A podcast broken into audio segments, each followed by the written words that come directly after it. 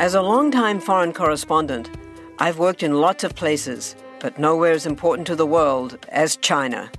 I'm Jane Perlez, former Beijing bureau chief for the New York Times. Join me on my new podcast, Face Off US versus China, where I'll take you behind the scenes in the tumultuous US China relationship. Find Face Off wherever you get your podcasts.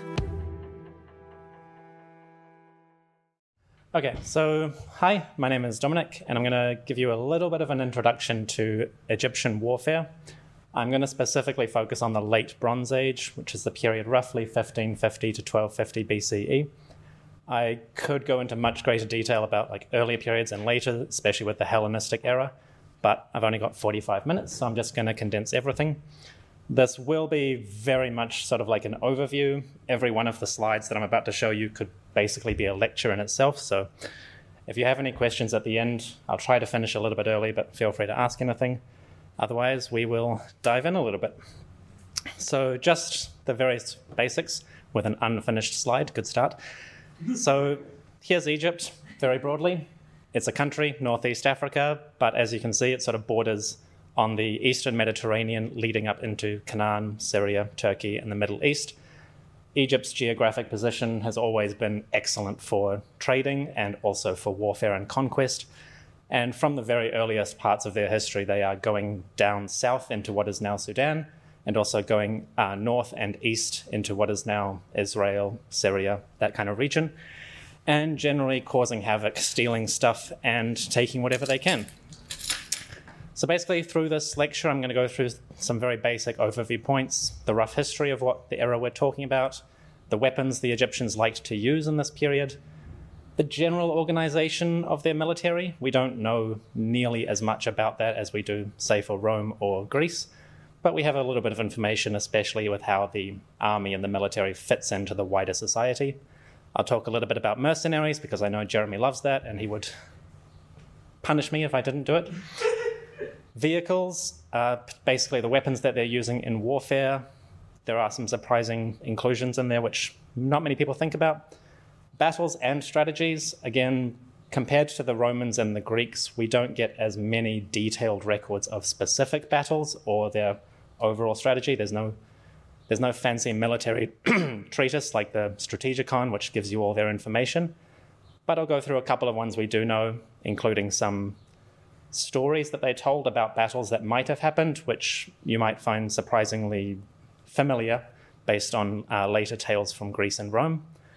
Then I'm going to touch on the sort of bigger conceptual questions like state violence, the, what the pharaohs are actually all about when it comes to warfare, the imperialism that they practice, particularly in Sudan and in Canaan and Syria, and the ways that they impose that fortresses, control, and general expressions of their power. So that's the general introduction. What I was meaning to do on this slide is just show you the major cities. At least I got the most important one, which is Memphis. It's right here at the tip of what we call the Egyptian Delta. That's the nice big green splotch in the north. That's basically the most fertile region of Egypt. 90% of their farms and vineyards, things like that, are located in there. And the rest of the country is this piddly little ribbon of green that you know they did irrigate and they farmed as intensively as they could, but for the most part they are dealing with a very desert landscape. Not a hell of a lot of natural resources except for things like copper and gold in the hills, but that's a very good reason for them to go out and crack heads to take whatever they want from their neighbors. The other little red dot is a city that's called Pi Ramesses. I'll make sure to add it to the PowerPoints, which I'll give to Jeremy later to update on the canvas, so at least you'll get that later. But this little second red dot is a city that develops roughly around the time period that I'm talking about, and it becomes one of the major capitals of kings like Ramesses the Great, who are quite famous. So, basics of this historical period. We are dealing with the late Bronze Age. This roughly coincides with an era that we historians call the New Kingdom. There are three major kingdoms of pharaonic history the Old Kingdom, when they're building all the pyramids, the Middle Kingdom, which is not so famous, but when they're making amazing poetry and monuments and art, some of the finest cultural stuff. And the New Kingdom, where they go out and slaughter as many people as they can and generally act like dicks. as I said, roughly 1550 to 1150 BCE. Just take that as a guideline, it's not specific. The major feature of the military technology for this period is bronze. So we're not dealing with iron nearly to the same extent as you'll be familiar with with the Greeks and the Romans. The Egyptians did know about iron. It does show up occasionally in their texts and archaeological uh, remains. This example here is a very nice dagger from the tomb of Tutankhamun, which was discovered in 1922. Everyone knows Tutankhamun. He has the pretty uh, golden mask. But this dagger is made of iron that apparently comes from a meteorite. And this was fashioned into a nice dagger that was placed with his mummy, specifically wrapped up in all the bandages. So he seems to have really liked this one, and you can imagine why. The Egyptians are not famous for using wheeled vehicles. They did use it for chariots, but since they have the Nile and the Mediterranean, the primary mode of transportation that they use is boats. And we'll come into that a little bit later. All right, so as I said, New Kingdom, roughly 1550 to 1150. If you're looking at the history of Egypt overall, this is the period known as dynasties 18, 19, and 20. The dynasties are just the royal families or houses, uh, lineages. Some famous names from this period are Hatshepsut, a woman who rules as a king. People call her a queen, but we should actually call her a king because she uses that specific term, king of Egypt. Thutmose III, uh, Hatshepsut's stepson slash nephew. A little bit of incest going on there, but don't worry about it. Tutankhamun, very famous, uh, not the most prolific warrior. He died at about 19, so he never quite got the chance to be a formidable military captain. But his tomb is excellent because it was discovered 99% intact and it had a whole bunch of military equipment in it, like chariots, swords, bows, weapons, and things like that. Then the last two names, Seti I and Ramesses II. This is a father son duo, and they are really big on the conquest and the imperialism aspect really emphasize going out and taking as much as they can from neighboring lands. The statue in question is Thutmose III. He's a very pretty chap. His mummy basically looks exactly like this. He has the same little smug grin. This guy is known for being a extremely successful military campaigner and leader. So I get the sense that he was kind of had a big ego in some respects. All right, weapons. So I've given you the basics here. You don't need to remember the names, they're just there for flavor.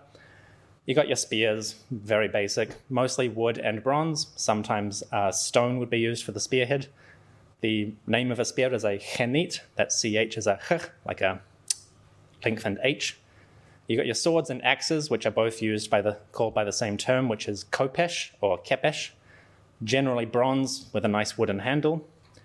You got your bows or pesjet, these come in two flavors, which are simple bows, just a nice piece, a single piece of wood, and composite, where they're kind of uh, layered. And they go together with arrows, usually made of wood or bronze, or sometimes bone. We find lots of arrowheads, particularly in settlements, and they come in all flavors of stone, metal, and bone, all of which will ruin your day if they hit you. So don't don't try not to think of stone or bone as any less effective as a weapon we tend to get caught up in the you know special technology technological properties of things like iron and how useful it is. But bone will still cause a great deal of damage if someone shoots it at you at high velocity. So bows are pesjet and arrows are achal. The egyptians for most of their history at least up until this period seem to have treated bows and arrows as the default weapon of an egyptian soldier. The word for an archer uh, is achau that's the exact same word they use for soldiers generally and people who make weapons. So when we think of the Egyptian army, we should probably think of them as really heavy on the bows and arrows. They try to take their enemies down at a long distance or scare them off so that they can then uh, lead the assault with infantry and chariots. The mace and the club, still very effective weapon, usually wood with stone we have examples of maces from the very earliest periods of the Egyptian kingdom, around 3000 BC.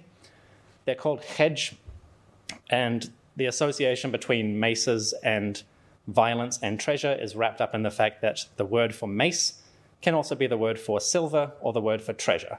So basically, they tie the weapon up with the treasure that they're able to get using that weapon. So Egyptian weapons are very deeply entwined with their conception of war and the ways that they go out and view the outside world. As I said, these weapons can be brutally effective, even though they appear to be more primitive, quote unquote. We have human remains like skeletons from archaeological sites and mummies, including some of the royal ones, and many of them have terribly horrible wounds in their heads and their bodies. There's one mummy from a king who died, who seems to have died in battle. His head is covered in axe wounds. He has a very deep spear gash going through his torso.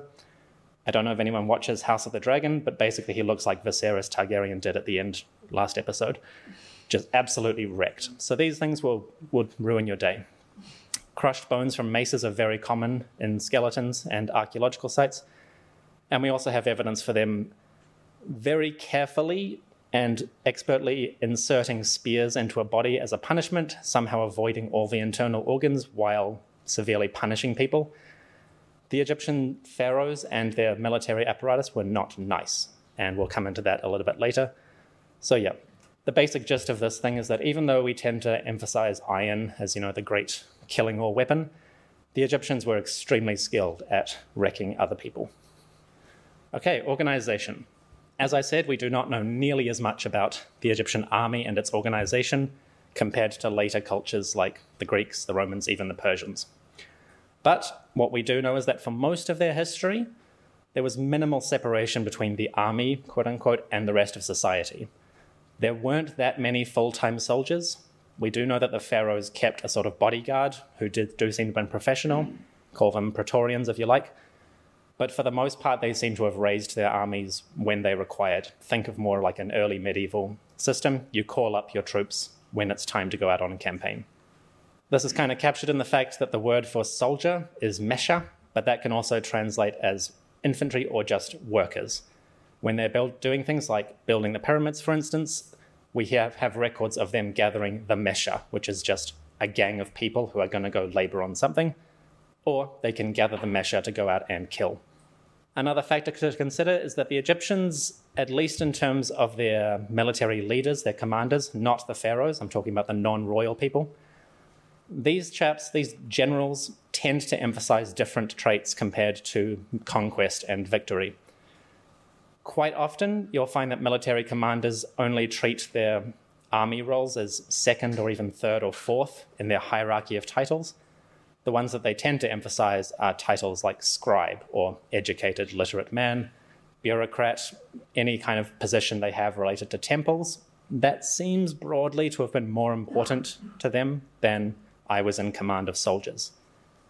Bearing that in mind, 90% of the sources we have for ancient Egyptian society do come from that literate elite wealthy landowners, people with access to power, people who are friends with the pharaoh or part of the government and the bureaucratic apparatus. And they tend to have a vested interest in presenting themselves in certain ways. So that probably does, you know, warp our perception of these figures slightly. But as a good sort of illustration, this chap on the left, Horemheb, he was a extremely prominent army commander during the reign of Tutankhamun we know that he did lead military campaigns. I'll show you later. He went out and plundered enemy lands. But the, the best monuments he, that come from his career show him as a scribe. Like this one, he sits and he's writing a hymn to the god of writing, Thoth or Jehuti. Even though he was a successful military commander, he seems to have tried to, he wanted to present himself more as a learned, wise figure, at least for the sake of posterity. This chap Horemheb actually later went on to become pharaoh himself, and during that time he did all the usual things that a pharaoh did.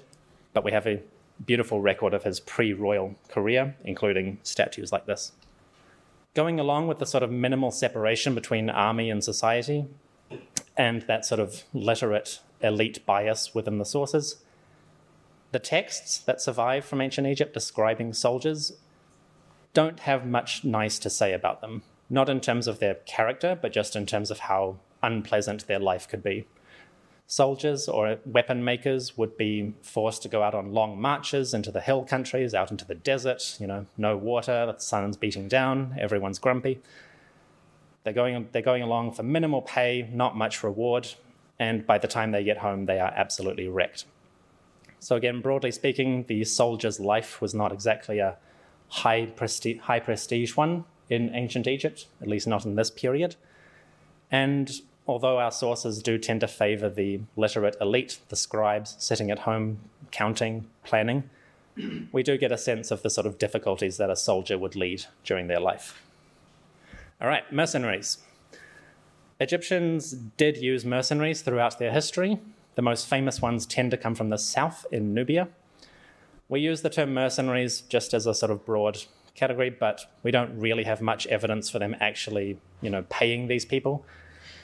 They might they might have enjoyed, you know, the usual benefits of an army. They get to share in the plunder. If they serve well, they might be rewarded by the king or by the generals but we don't have the nice fancy transactions of the pharaoh hiring mercenaries or anything like that. So, as I said, we have the archers from Nubia. These people do tend do show up a lot in Egyptian records, and they seem to be quite a highly uh, skilled group specializing in this kind of warfare. We also have Mycenaeans who show up around this time, approximately 1290, 1300 BCE. They are very, very poorly attested, but they do seem to be there.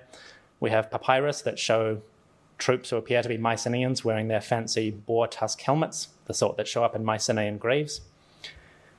And then we have a group called the Sea Peoples, who are quite famous to many who are interested in this period of history.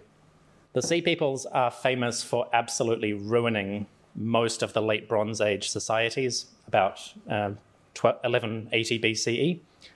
But for at least 100 years before that, they were showing up as kind of mercenaries in the Egyptian army.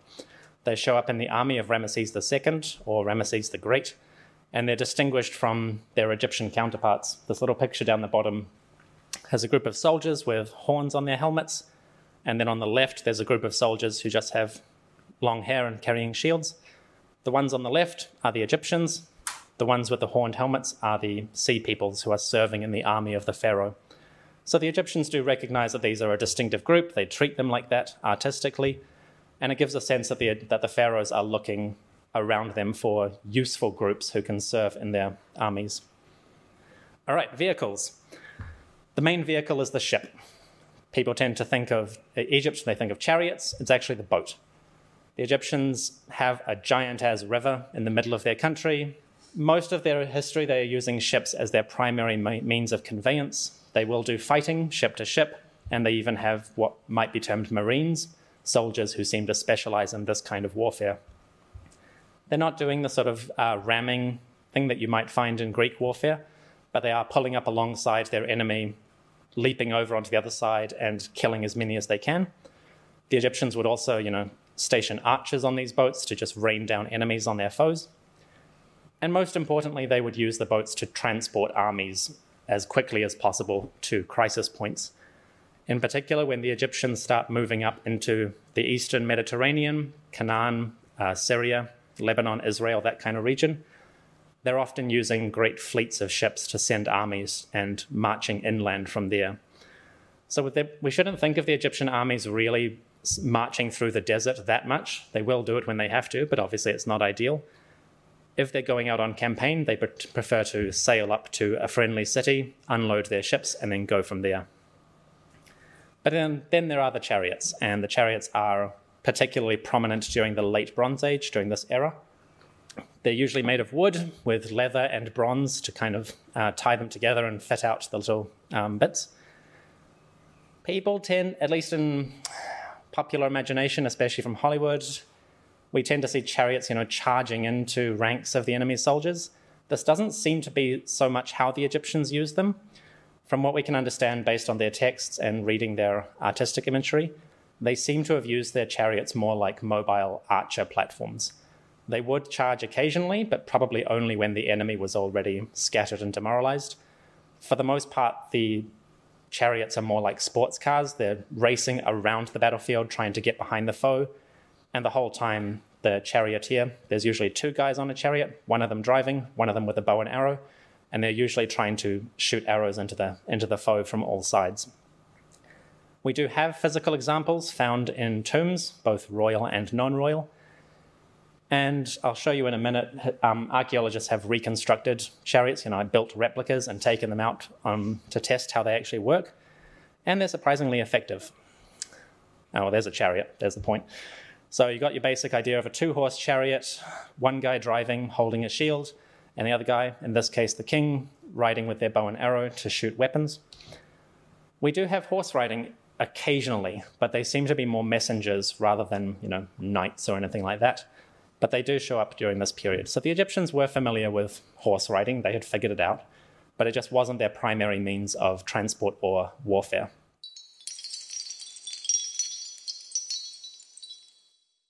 History isn't black and white, yet too often it's presented as such. Grey History The French Revolution is a long form history podcast dedicated to exploring the ambiguities and nuances of the past by contrasting both the experiences of contemporaries and the conclusions of historians, Grey History dives into the detail and unpacks one of the most important and disputed events in human history. From a revolution based on hope and liberty to its descent into the infamous Reign of Terror, there's plenty to discuss and plenty of grey to explore. One can't understand the modern world without understanding the French Revolution. So if you're looking for your next long form, binge worthy history podcast, one recommended by universities and loved by enthusiasts, then check out Grey History The French Revolution today, or simply search for the French Revolution. All right, so I'll quickly fly through a few battles. As I said, we don't have the same kind of detailed records as we would for, you know, the Romans. We don't have the nice tales of Caesar and his exhaustively detailed accounts, but we do have a few that show up through this period of Egyptian history. One of the famous ones is the Battle of Megiddo. Megiddo is a site in modern day Israel. Uh, it's quite famous for fans of the Bible as the mythical place where the last battle will occur, and that's it's called in Hebrew Har Megiddo or Armageddon, so that's where the word comes from. But we do know that the Egyptians went and absolutely wrecked Megiddo once around 1479 BCE. A king named Thutmose III, the chap I showed you earlier with the nice smug statue. Early in his reign, he got word that an enemy coalition was gathering to oppose him because they thought he was going to be a weak king and he wouldn't be strong enough.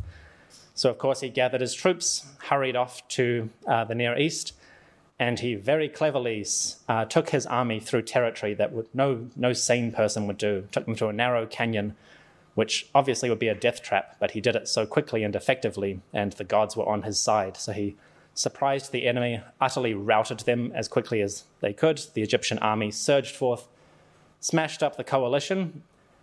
Then the Egyptian troops kind of got distracted by the enemy camp. They started looting it and as a result, the enemy leadership and many of their soldiers were able to escape to the nearby fortress town of Megiddo. And this forced Thutmose to lay siege to the city for seven months. So it's an object lesson in le- keeping your troops under control when you're on the battlefield. If they get distracted by the nice plunder, you lose a swift and easy victory. But Thutmose III is one of the most prolific, is that the right word? One of the most successful of Egyptian warrior kings. He leads a, at least 16 major campaigns into Canaan and Syria, allegedly routing his enemy every time. Take that with a grain of salt. But he does seem to be extraordinarily active in doing this. This is Megiddo today. The site carried on operating as a town right through into the late Iron Age. So the, the remains you see here are not the ones Thutmose would have seen, but this is the general landscape. This is the sort of thing the Egyptians were up against, and they had to besiege it for seven months before the enemy finally surrendered. From the story, you get the sense that maybe the Egyptians weren't so skilled with siege, but we actually do know that they practiced it. We have images from tombs that even show them using siege towers. There's one just up here against an enemy wall. Kind of looks like a sort of siege tower you'd find in a video game. Bunch of troops climbing up on the inside to leap over the top and slaughter their enemies. We also have images of them using battering rams, which mostly seem to be large uh, wooden logs that they're carrying up against the gates and smashing against, but if it works, it works. Obviously, they used ladders, and we have, again, images of those from tombs and temples, scaling the walls and wrecking house. That being said, overall, the Egyptian artistic and textual records do suggest that they mainly favored a direct open battle if they could achieve it. Bear in mind that a direct open battle looks much nicer in art on a temple wall, so take, you know, there's an element of uh, bias in that account. But it do seems like the Egyptian pharaohs preferred to surprise their enemy, marching faster than the enemy expected into their country and overwhelming them as quickly as they could. So, in that respect, there is a degree of strategy that we can uh, figure out from Egyptian texts and imagery. All right, now I'm going to quickly go through a little story that might be historical fiction or fictionalized history, either one. It's called The Capture of Joppa, and Joppa is a town in Israel, modern day Jaffa or Yafo. It takes place again during the reign of Thutmose III, that very successful pharaoh. His general, a named, man named Jehuti or Thoth, is in charge of a siege, the siege of Joppa. The enemy is resisting, the Egyptians can't break in for some reason. So Jehuti decides on a cunning plan. He gathers several hundred baskets, large wickerwork baskets, and he hides his soldiers inside. He sends a message to the enemy uh, rulers saying, We give up, you win. Please take this gift. It's full of treasure from Egypt. Have it. We will be on our way. All the best. So naturally, the locals bring the baskets into the city, celebrate. The soldiers leap out, fully armed, and start ruining everything. So here's an extract from the story. You can find it in a book called Ancient Egyptian Literature by Miriam Lichtheim if you want the full thing. It kind of goes on much longer in more detail. Basically, Jehuti smuggles his soldiers into the baskets. The soldiers are armed with weapons and ropes and uh, handcuffs. And Jehuti tells them, when you're inside the city, leap out, surprise them, and take over the town. Surprisingly, these baskets actually do survive. We have examples from Egyptian tombs which conceivably you could fit a person inside. And this particular basket, which is in the Metropolitan Museum of Art, is from roughly the same period of Thutmose III and General Jehuti. So we can imagine them bringing them inside, kind of like a mythical Trojan horse. Whether this was, whether tales like this were the inspiration for uh, the account at Troy is debatable, obviously. I'm sure everyone tried this at some point or another, but it's an early example of these kind of motifs and how they fit into larger narratives of late Bronze Age warfare. Surprisingly, Jehuti was a real person. His tomb was discovered in the 1800s, full of nice, pretty golden objects that were gifts to him from the pharaoh. The tomb was subsequently lost because 1800s explorers were idiots. But we do still have the items. Most of them are in the Louvre, as is tradition. And they contain texts telling how the pharaoh really cared for Jehuti as a servant and respected him and rewarded him. In this particular instance, we have a, a golden bowl and a golden bangle both of which were given to Jehuti by Thutmose III as a favor. And Jehuti has titles like the overseer of the northern foreign lands. Basically, he is the supreme commander in Canaan and Syria. Jehuti also, as usual, emphasizes his role as a scribe. Again, he's not talking about himself too much as a successful commander, but again, that's that kind of elite culture filtering through. No matter what he does on the battlefield, his greatest honor is that the Pharaoh, the living God, rewarded him and praised him. But obviously, this raises the question whether the tale of the capture of Joppa happened in some form or other. That's entirely speculative, unfortunately, unless somebody goes and excavates the town of Joppa and finds a whole bunch of baskets with weapons inside. Probably not going to happen, but you never know. Now we come to Kadesh, and Kadesh happens approximately 200 years after Thutmose III, during the reign of Ramesses II. Compared to Megiddo, Kadesh is not nearly as glorious or successful. It's almost a debacle. Ramesses II is probably one of the most famous pharaohs because of his enormous monuments all over the country, and he's often called Ramesses the Great. Personally, I view him more as Ramesses the overconfident slash Ramesses the slightly inept. The Battle of Kadesh is a very good illustration of this. He almost loses an entire army in battle against the Hittites, because he rushes into the situation without properly scouting or preparing the way. He goes in with a small section of his army, reinforcements are far away, and he nearly gets himself killed. Despite that, he still proclaims it as a great victory when he gets home, puts it on multiple temples of him supposedly slaughtering the enemy single handedly. In fact, reading between the lines, we figured out that we can figure out that he barely escaped, escaped with his army intact. The result of the Battle of Kadesh was that Egyptian influence in that region was curbed significantly for some time after the battle. Ramesses was able to make a peace treaty with the Hittites, and over the coming centuries, later rulers would re establish Egyptian supremacy, and the Hittites eventually collapsed in the face of a Sea People's invasion, but that's another story. So the Battle of Kadesh starts happily enough. Ramesses' army is marching into Syria, and they're approaching the town called Kadesh, which is a fortified city. We get a little bit of information about the Egyptian tactics and their battlefield approach here. The Egyptian army is divided up into four regiments or divisions, and they're named after some of the major deities of their uh, religion. Amun, the hidden one, the kind of cosmic everything. Ra, the sun god, another one of these cosmic everythings. Seth, the god of destruction, the god who protects Ra. Generally gets a bad rap in popular culture, but Seth is actually kind of a badass. and Ptah, one who gets kind of overlooked, but Ptah is another of these creator deities who created the universe just by thinking and speaking it. The point is, the, Egyptian, the major Egyptian divisions, maybe a couple of thousand men each, are named after these major deities who are either supreme overlords of the cosmos or, at the very least, really good warriors and killers. Ramesses' army also includes auxiliaries from Canaanite vassals that he picks up along the way as he's approaching Kadesh. So he's coming up near to the city, and what do you know? The Egyptian army captures two Hittites, two scouts who are moving ahead to figure out what's happening.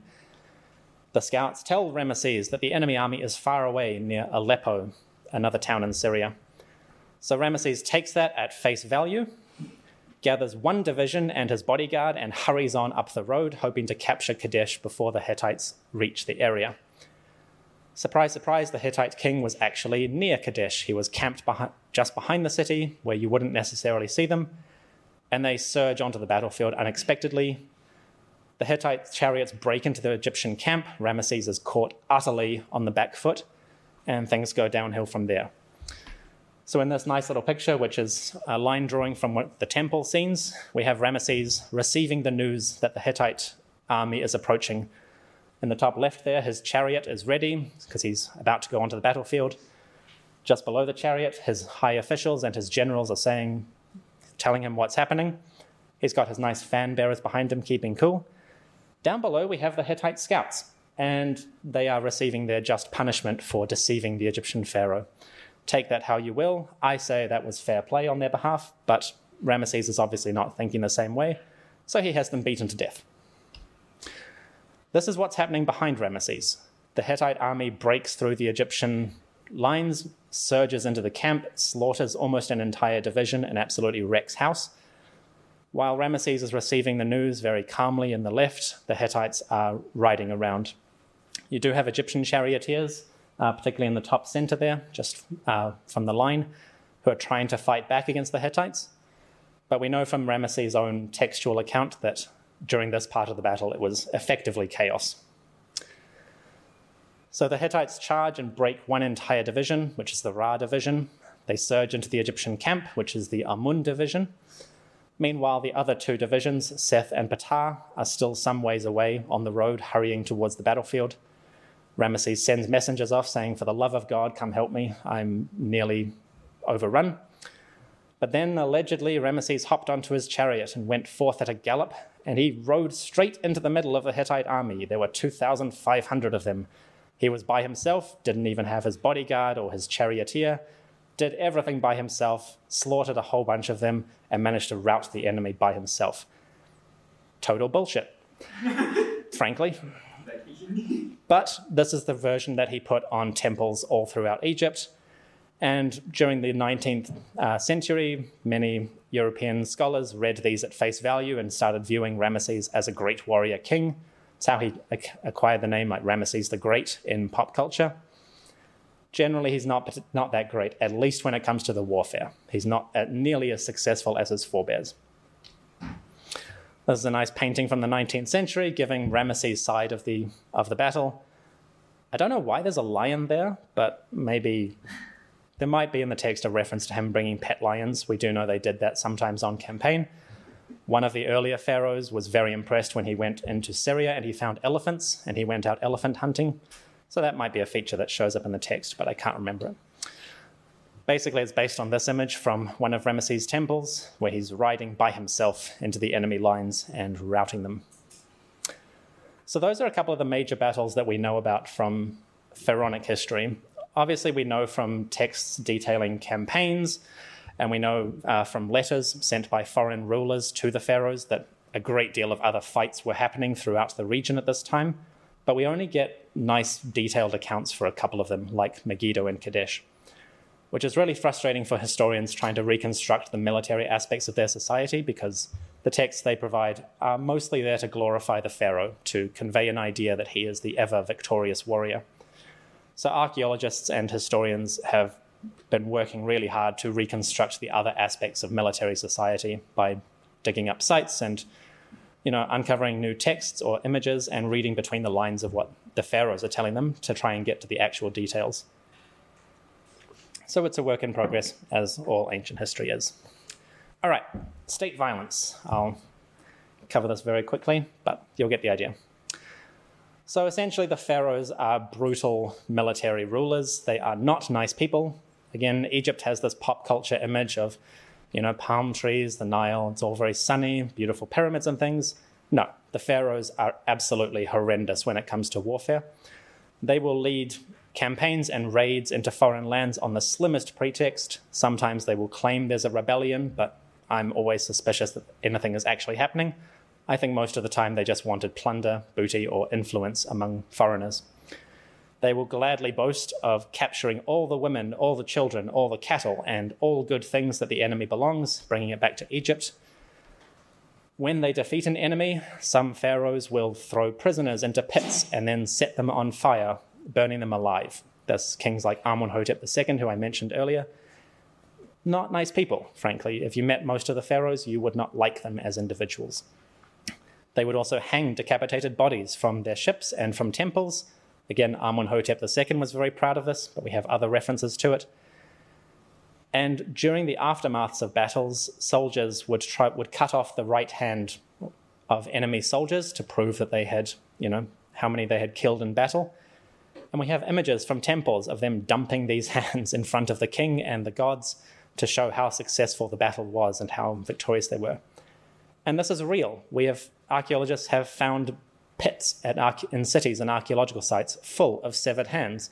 They actually did this. It's not just a motif. So we have a very clear idea of the extreme brutality that the pharaohs could perpetrate on their enemies. Another aspect to be very aware of with these, we tend to get images of, or sort of narratives of the, the king as the glorious conquering warrior. A lot of this is really bound up with their religious ideals. The role of the gods in Egyptian warfare is not discussed enough.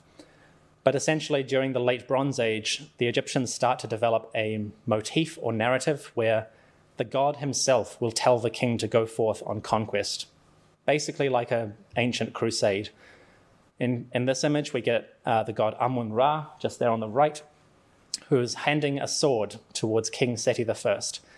And this sword will have a text alongside it saying, you know, this is the sword of victory, go forth and conquer and bring it back. And so the, the Pharaoh has done so, and he's brought a whole bunch of prisoners from different lands. And they got cropped out, unfortunately, but he's about to hit them with a mace and just crack their skulls in. So basically, we can imagine an extremely brutal form of kind of divine offering where the king, king would bring prisoners to maybe the temple gates just in front, and he might execute prisoners as an offering to the god and as a demonstration to everyone watching do not mess with this guy. The point is, this is all deeply tied up with their conception of the world and the gods in particular. The gods rule Egypt, Egypt rules their neighbors, and everyone should obey, or else the Pharaoh will come for them. Finally, we have the concepts of Egyptian imperialism, a very rapidly developing f- field in Egyptian history and study. One of the major expressions of imperialism as a concept is what they did in Sudan or Nubia. The Egyptians, from the very earliest periods of their histories, would raid, attack, and invade this region, and then they would colonize it for long periods of time. During their raids, they would depopulate entire regions, again, taking away the women, children, cattle, goats, all the uh, food and all the uh, possessions they have. And they would send those captives as slaves to farms in Egypt. We have references to huge populations 10,000, 20,000 being shipped down the Nile to work on estates for the king. And once they'd taken over the region, they would start to build enormous fortresses that would control certain parts of the river, especially where it was narrow they would even send foreign families to different regions. So, for example, if they captured uh, local, if they captured families up in Canaan, they might ship them down to Nubia to live and to serve the pharaoh, basically acting as a colonizing population to civilize, quote unquote, the land. And then they also tried to civilize the local leaders. We have evidence of the Egyptians taking the sons of foreign rulers, bringing them back to the court as hostages, and they would educate them in the Egyptian way of life, teach them to speak and read Egyptian, give them Egyptian names, and then send them back to rule on their behalf. We get expressions of this, like in the tomb of Horemheb, that chap I introduced earlier, where Egyptian officers are beating captives from Sudan or Nubia. The Egyptians liked to stereotype their enemies, so they give the Nubians a very distinctive appearance that, if you're familiar with 19th century imperialism, will be quite familiar. And while these soldiers are beating their prisoners, for no reason as far as I can tell from the texts, Horemheb is receiving gold from the king as a reward for his exploits. So basically, the Egyptians were very skilled imperialists. They did it throughout their history, they were extremely accomplished at it, and they managed to establish colonial enterprises that lasted for centuries. So even though people forget about it today, the Egyptians were, in their own way, as good at this, or should I say, as effective it's not a good thing, but whatever.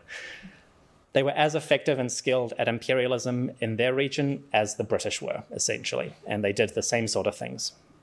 So, again, everyone has a nice, pretty image of Egypt as a peaceful, restful land. Their military apparatus was brutal, and they were proud of that. These are their fortresses. Some of them could be absolutely large. The Egyptians are kind of overlooked as fortress builders, but they really were quite skilled in developing early castles. We have examples from particularly Sudan with massive walls, deep moats, and multiple layers of fortification. Here's an artist's reconstruction. Basically, these are many cities with great towers and bastions from which the Egyptian soldiers would go forth to plunder and exploit. There's a digital reconstruction just giving a sense of the scale, how big these fortifications are, and many of these sites have been thoroughly documented archaeologically, so we have a very good idea of what they looked like. In summary, I'll just run through weaponry, wood, bronze, and stone, but don't sleep on that. Those are brutally effective when used properly. Not so much evidence for a professional military or um, long, long-standing army like what you might find in Rome. Vehicles, ships are the number one vehicle, but chariots are a great battlefield weapon. Tactics and strategies, kind of a preference for open battles and preemptive strikes, but they would also use sieges. And whenever they were, whenever they were victorious, they would punish their enemies brutally. They built fortresses, enslaved enemies, and assimilated local elites to establish and perpetuate their rule. And all of this was glorified through art and religious iconography. If you want to learn more, got some references there. As Jeremy said, I do run a podcast about this. I've been doing it for about 10 years. It is stupidly detailed, and I'm kind of regretting that. Point is, I hope you've enjoyed this. If you have any questions, feel free to come up. Um, I'll give the updated PDF uh, PowerPoint to Jeremy, so it has references if you want to learn more. Thank you.